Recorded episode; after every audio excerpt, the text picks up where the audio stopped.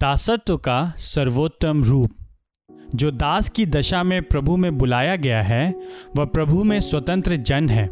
इसी प्रकार जो स्वतंत्रता की दशा में बुलाया गया है, वह क्रिस्ट का दास है। पहला कुरुंथियों सात बाईस। मैंने पॉलुस से तो यह अपेक्षा की होती कि वह इन दो शब्दों को एक दूसरे के स्थान में उपयोग करेगा। प्रभु को जिसका अर्थ स्वामी है, और क्रिस्ट को जिसका अर्थ मसीहा है। वह हमारे स्वतंत्र किए जाने को यीशु के हमारे स्वामी होने के साथ जोड़ता है।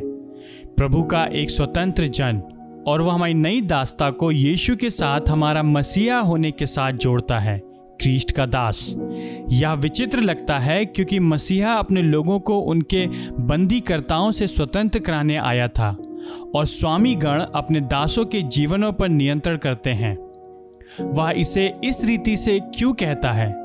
दास्ता को स्वतंत्रता के स्थान पर, मसीहा के साथ, और स्वतंत्रता को दास्ता के स्थान पर स्वामी के साथ क्यों जोड़ा जाए?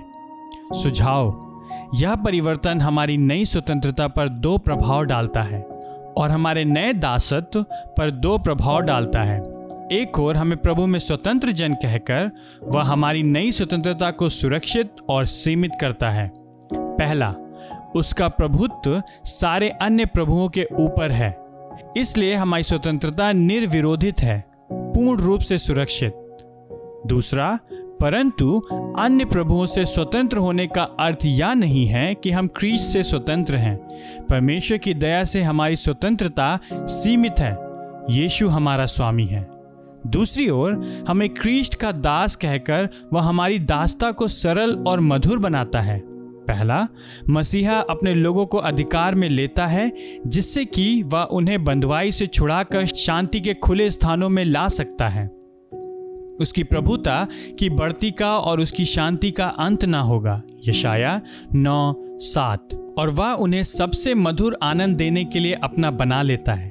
मैं चट्टान के मधु से तुझे तृप्त करता। भजन इक्यासी, सोलह। और वह चट्टान क्रीष्ट है, जो मसीहा है।